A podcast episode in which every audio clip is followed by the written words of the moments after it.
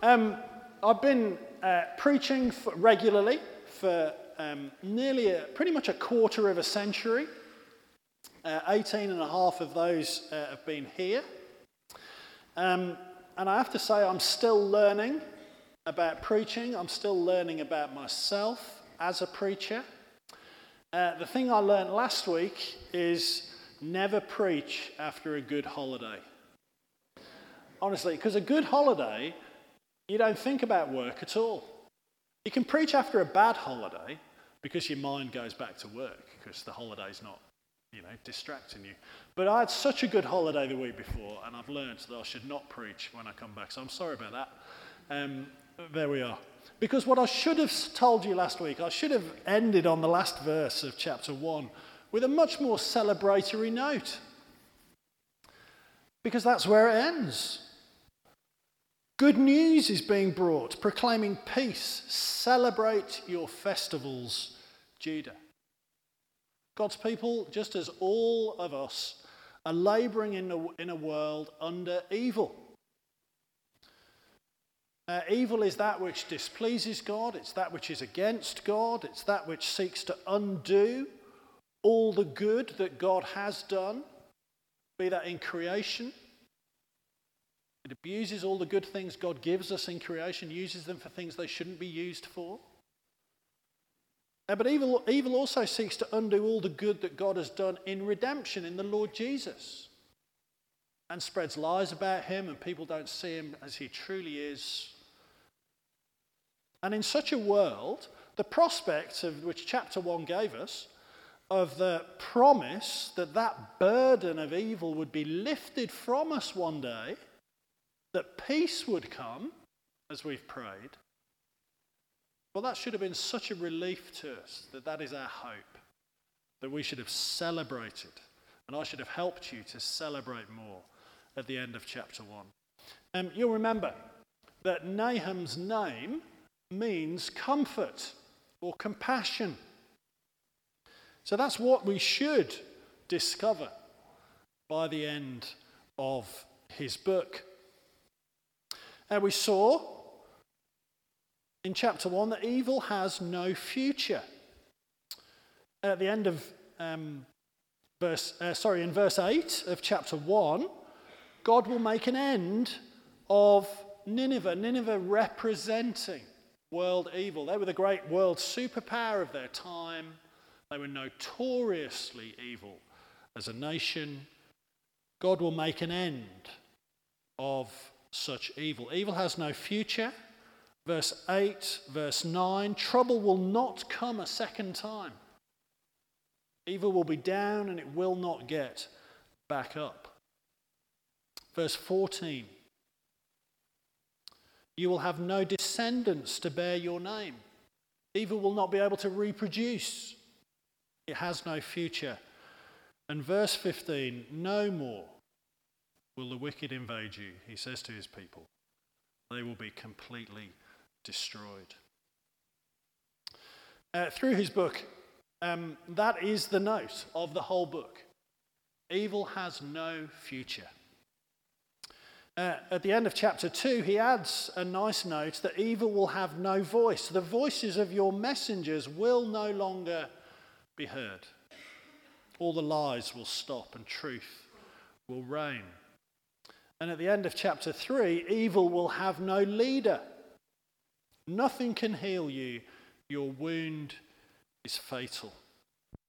Evil will have no leader. Satan himself will be destroyed. Now, the Lord is using his prophet and the historical moment of Assyria, which you can read about in your history books. He's using his prophet in this historical moment to teach us about himself and his response to evil in general. Throughout the rest of history, and then finally at the end of history. And in verses 1 and 2 of chapter 1, the Lord reminds us that the judgment of evil the destruction of evil, that evil will have no future, the judgment of evil and the deliverance of God's people, our deliverance from evil, they go together. So, as Nineveh is preparing, because it's about to be attacked in verse 1, God, watch, brace yourselves, marshal your strength. So, verse 2, the Lord is restoring the splendor of his people. Because we cannot have deliverance without the destruction of evil. What kind of deliverance would that be? If evil were able to rear its head again and ruin people's lives and bring conflict rather than peace, what kind of deliverance would that be? So we cannot have deliverance without the destruction of evil. Our salvation is deliverance from evil. But similarly, we cannot have the destruction of evil without deliverance happening at the same time. Why? Because God is incapable of giving up on his people. God is incapable of giving up on his people. He's made promises. So, if God is going to destroy evil, he will save his people. Do you remember verse 7 from chapter 1? The Lord is good, a refuge in times of trouble. He cares for those who trust in him. He is our refuge from his judgment. Just as he gave Noah an ark and he gave the Israelites the blood of the Passover lamb. When judgment fell, he delivers his people. And so he has given us the Lord Jesus Christ. So that when evil is destroyed, on the one hand, we have a shelter from that judgment. The death of Jesus is Jesus being our shelter from the judgment of God. It's like he put himself in between us and the wrath of God, the wrath of God which destroys evil. He puts himself in between, and that's why he was destroyed, if you like, done away with, so that we are sheltered from God's judgment. So, on the one hand, we have shelter from that judgment. On the other, we are therefore set free and restored. In the destruction of evil, the Lord restores the splendor of his people. And because the Lord Jesus rose again, we know he has triumphed over evil for us. His kingdom having died but now risen, his kingdom is about righteousness, peace, and joy in the Holy Spirit. Or to put it the other way, the complete absence of evil. We can truly pray, because of the Lord Jesus, deliver us from evil. Now, very often Christians get asked, and it's probably happened to you, and why doesn't God just stop all the evil in the world? Why doesn't He just stop it? Now, that is an honourable question, a right desire, and a good prayer. If only God would end all the strife and bring that peace that is celebrated in the last verse of chapter 1. We have to be careful asking that question. If we're not somebody who has put our trust in the Lord Jesus. Because in the same time as bringing, as the, in the same time as destroying evil, it is God's faithful people who are saved and delivered. Verses 1 and 2 together. Now, um, for someone like me, stealing illustrations is the only real way forward. because I don't really think of any myself. Um, so there's a great one from the bishop three weeks ago about parachutes. Do you remember? Uh, he asked the congregation, Who believes in parachutes? Well, everybody believes in parachutes. And then he says, Have, Who's ever trusted a parachute? That's a lot fewer people. We all believe in parachutes, but we've not all trusted a parachute. And it's the same, isn't it? Lots of people believe in God, but are we trusting in God? See, lots of people believe in God enough to say he should do something about destroying evil. It's a good thought, but it's a dangerous prayer if you're not also trusting that the Lord Jesus Christ is your shelter when evil is destroyed. If you're not trusting that the Lord Jesus Christ is God's care for you. See, we may well believe in God enough to say, why doesn't He sort everything out? But the promise is, the Lord is good, a refuge in times of trouble. He cares for those who trust in Him. The Lord will restore the splendor of Jacob, the splendor of his faithful people.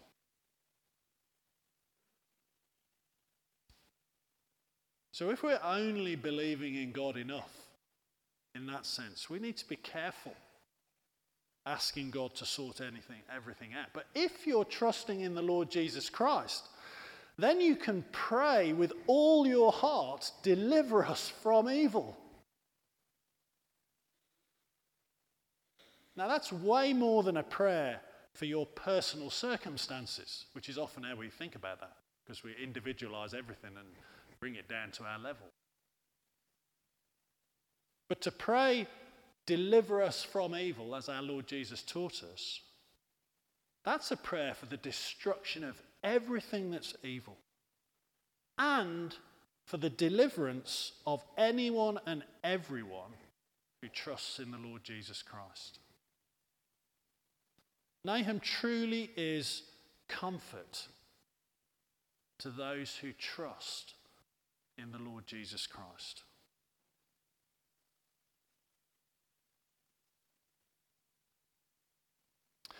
Well, in verses 3 to 10, um, Nahum's prophetic account is given of what will happen to Nineveh. It's in the past tense, it's as though it's already happened uh, because it is so certain. And we now know from our vantage point later on in history uh, that it is exactly how it did happen. Uh, when some people called the Medes, you might have heard of them, uh, the Medes marched in to Nineveh in 612 BC and, and uh, overwhelmed the city. So uh, Nahum is preaching before the event, but because it's so certain, he describes it as, describes it as though it has happened. And it is how it happened as we look back in history. And it's really fast paced, these verses. Um, it portrays something of the chaos of war. Um, I thought Jill read it well, just pacily going through these verses. Because in war, it's not always clear which side is being described in these verses. The chaos of war is brought out. There are chariots on both sides, troops on both sides. They're all rushing to and fro. They're both interested in the same city wall, one attacking it, one defending it. There's a sudden attack, it's unexpected. It's exactly how it happened. At verse 3, the Medes and then the Babylonians after them were famous for dressing for battle in red. And you can imagine the sun glinting off their massed chariots as you look from the city wall towards them as, as they begin to race towards the city of Nineveh. And so in verse 4, it dawns on the city what is happening. They're not ready. Everyone is frantically trying to get organized, and chariots are herring around the city to where they should be.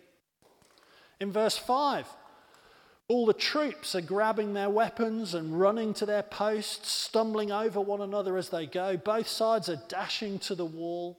Outside, the Medes have formed this protective shield. There's only three ways you can conquer a city. You can either go over the wall on ladders, you can go underneath the wall in tunnels, or you can try and breach the wall. Well, this is the breach the wall method. You make like a tortoise shell over your army, and you come up to the wall, and then you breach, you literally take down the wall in front of you. Verse 6 the waters of the great river Tigris are redirected. We're in uh, modern day Iraq. Uh, the great river Tigris runs by, and that water was let out by the Medes through the existing water supply channels, but of course it's too much water. So the river gates are thrown open and the palace collapses. Flashing chariots to and fro, men stumbling over each other, this protective shield, and then the river gates are thrown open and the palace collapses.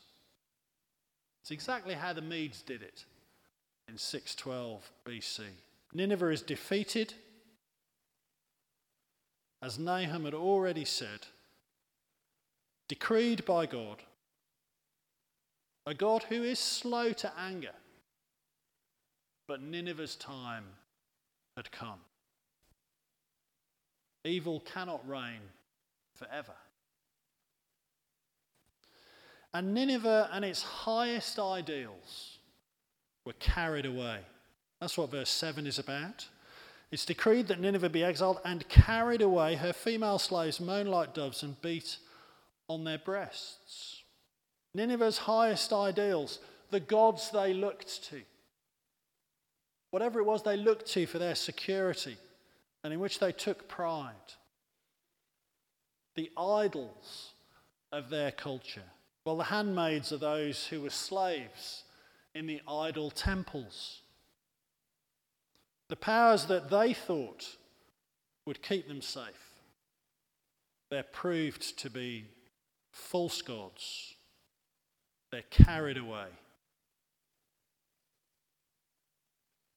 And as the city is overwhelmed, verse 8, with the river water, so everything of any consequence in Nineveh is washed away.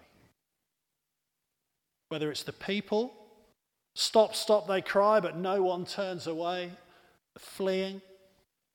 Whether it's all their silver or their gold, it's all plundered. Verse 10 she is pillaged, plundered, and stripped. Again, that's exactly what the Medes did. The Medes didn't want to take over the city and then run it their way. It was just a sort of uh, dash and grab raid. They dive in, they take everything, and they dive out. And that's when it dawns on the Assyrians that everything is lost. Hearts melt, knees give way, bodies tremble, every face grows pale. All they trusted in, all they hoped for, gone, lost, never to come back.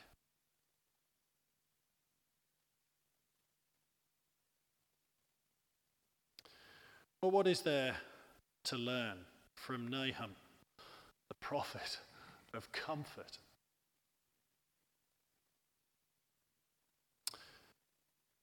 Well, evil cannot deliver what it promises. This is the historical event, but it's teaching us. God is teaching us about his approach to evil.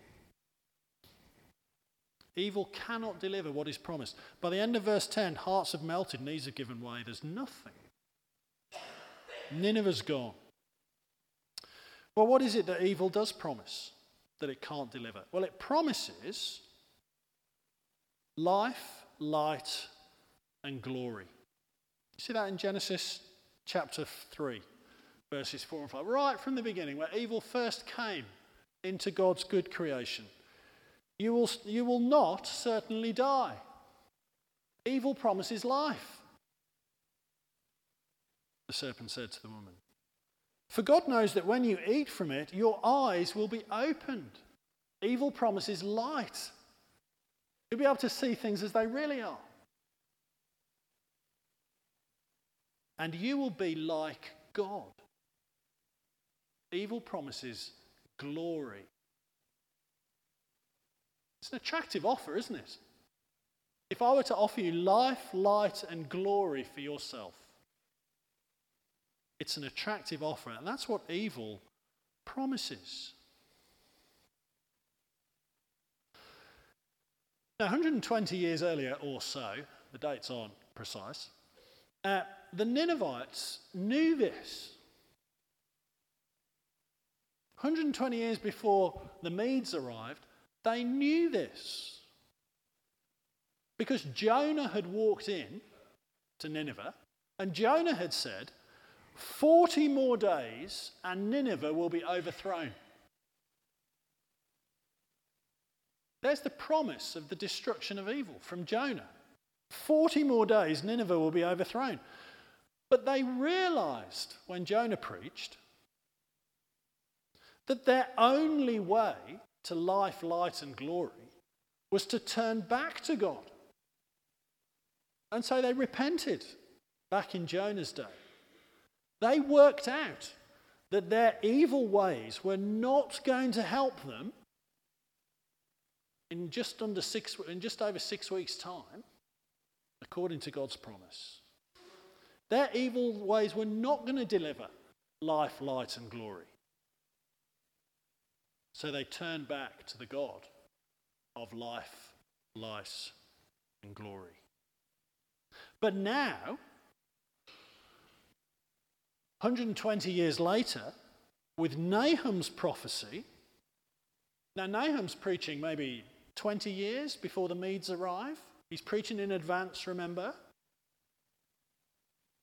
Well, they've just not responded in the same way. They've stuck with the deceits of evil. And so God was indeed slow to anger. They'd had Nahum's warning for decades.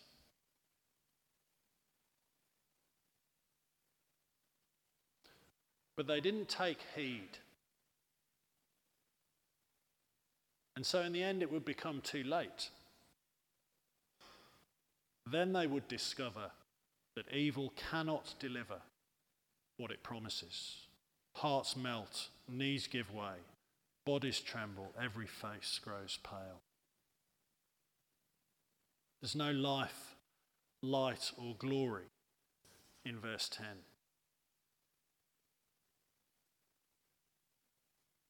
I wonder when you first heard the news that there will be a judgment day. When did you first hear that piece of news? That there will be a final judgment day?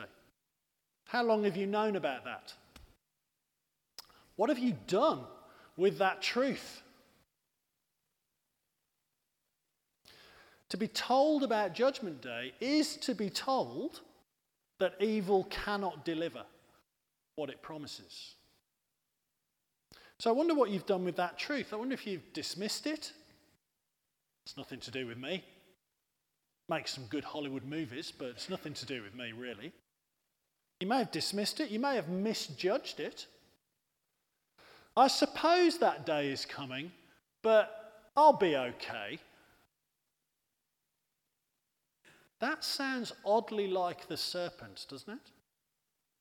No, I won't surely die. That's to misjudge. You might have dismissed it, you might have misjudged it, you might have mistimed it. The Lord is slow to anger. I know that. So there's no real rush. Uh, I don't need to get ready yet.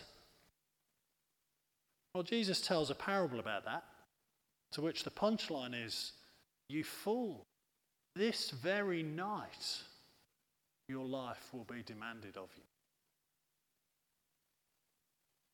Might have dismissed it, misjudged it, mistimed it, or you might have taken it to heart and repented and turned back to the God of light, life, and glory. The Lord will restore the splendor of his faithful people. When he is busy destroying evil, he is also necessarily busy saving his people. Evil cannot deliver what it promises. Uh, something else becomes rather obvious out of all this, too, for believers, uh, those who have trusted in the Lord Jesus Christ, something becomes rather obvious straight away. This is from 2 Corinthians 10. For we must all appear before the judgment seat of Christ, so that each of us may receive what's due us for the things done while in the body, whether good or bad. Since then we know what it is to fear the Lord, we try to persuade others. Of course we do. We know this day is coming. This is what we should do in love. For those who find themselves lost, thinking that anything other than God, thinking that anyone other than the God and Father of our Lord Jesus Christ might deliver life, light, and glory. Well, they're lost and in danger. We know the real truth and the safe way and the eternal life. So it is wonderful to see how many loving invitations must have been issued in order for so many new faces to be at Christmas Cracker yesterday. There's still things on this week. Our invitations are not just for Christmas, our invitations are for every day until the final day because we know what it is to fear the Lord, we try to persuade others. Finally, verses 11 to 13. Um, perhaps a little awkward to our ears. Again, I thought Jill read this, this really well because she read it like a taunt. And it is a taunt of evil. Um, now, we tend to associate taunts with football supporters um, there's lots of things wrong with how football supporters taunt one another. Okay. But there's something right about taunting an enemy. There must be something right because that's what verses 11 to 13 are. And this is God's prophet. There's more to come in chapter 3, as we'll see next week. Where now is the lion's den, that great lion of Assyria? He just went out from his nation to other nations and gathered nations and fed his own cubs with those nations. Where now is the lion's den? The one who used to go around with nothing to fear. The lion who killed enough of his cubs, strangled the prey, filled his lairs. Where is he now? The prophet taunts. The great hunter has become the hunted. The mighty has been brought low. The one who ruled the roost, the rooster, has been roasted. I thought of that one myself. Two things make this very different from the taunting that makes us uncomfortable most of the time. Firstly, this actually matters. I'm sorry if I have to say this to some of you, but football doesn't matter. But this does matter. This is about powers that have risen up, claiming to offer life, light, and glory to people like you and me, but it's a lie, it's a deceit, and it's enslavement. This is about powers that have risen up to take people away from God. And God is saying, I will overcome them. This matters. It's wonderful to be able to say, Where now is that lion's den? The other difference is that Nahum is not rubbing his opponent's noses in it. That's quite often what happens uh, of, uh, in sporting chants. He's not rubbing his opponent's noses in it. Because this taunt is ahead of time. Remember? It's at least 20 years before this actually happened. See, the taunting and satire in the Bible, that's a way of celebrating the victory before it has happened. Now, that's crucial because that gives real confidence and joy to God's faithful people. There is a victory coming. There will be something to celebrate. Splendor will be restored. We will clap our hands in the end. It gives real confidence that that victory will come. But it also still acts as a warning to those who dismiss, misjudge, or mistime their knowledge of the coming judgment day. It's coming, it says to them, and here is your warning that it's coming. Heeded in Jonah's day, not heeded here. But it opens up that opportunity to find the refuge of the Lord Jesus Christ before it comes. That's a very different kind of taunting. Evil cannot deliver light, life, and glory. It only brings death, darkness, and shame. And so there should be the greatest cheer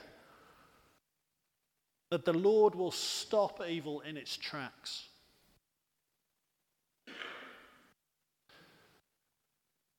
All its lies, verse 13, all its deception, deceptions, all its temptations will be silenced. The voices of your messengers will no longer be heard. Evil will have no voice that day and beyond. Imagine a world where there's nothing to lead you astray, where there's nothing to deceive your children into taking a wrong turn, where there are no false promises and no empty hope, where nobody's promising life but actually delivering death. We're to have confidence that this day will come we're to be warned to repent in time. If you want a New Testament version of taunting, a New, Vest- a New Testament version of taunting evil, it's a very simple slogan. It's only three words long. It mocks the powers of evil. It assures the believer. And it warns those who have yet to turn back to God. If you want to encourage yourself in the midst of evil all around, you just need to shout, Jesus is risen. There's the great mocking of evil, the taunt. Death, darkness, and shame. Utterly overcome assurance to the believer Christ is risen. Where now is the lion's den? Given that Christ is risen.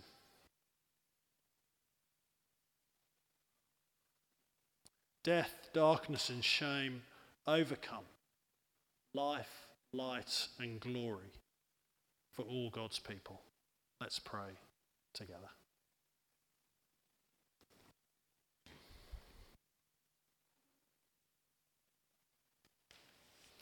Our Father in heaven, thank you that we will not have to put up with evil forever.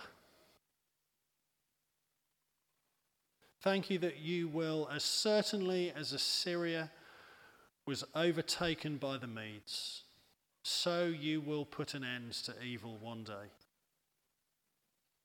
You will make everything new.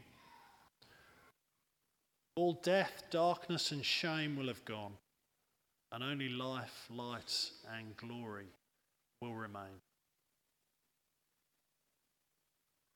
Father, thank you that you will do that. But thank you for sending the Lord Jesus Christ to us, through whom you care for those who trust in you. He shelters us from your wrath and grants us new life filled with true hope into eternity. Father, we pray that as we hear these words of Nahum, as we hear your word to us, as we hear your warning, Father, we would turn to him in our hearts. And Father, we pray that knowing him, we might celebrate. We might clap our hands. We might rejoice that this day is coming when all evil will be done with. And so, Father, we pray that in the meantime, you would help us to persuade others to come under the shelter of the Lord Jesus Christ, that we might all together share in the kingdom of God, which is righteousness, joy, peace, and joy in the Holy Spirit. And we pray in Jesus' name. Amen.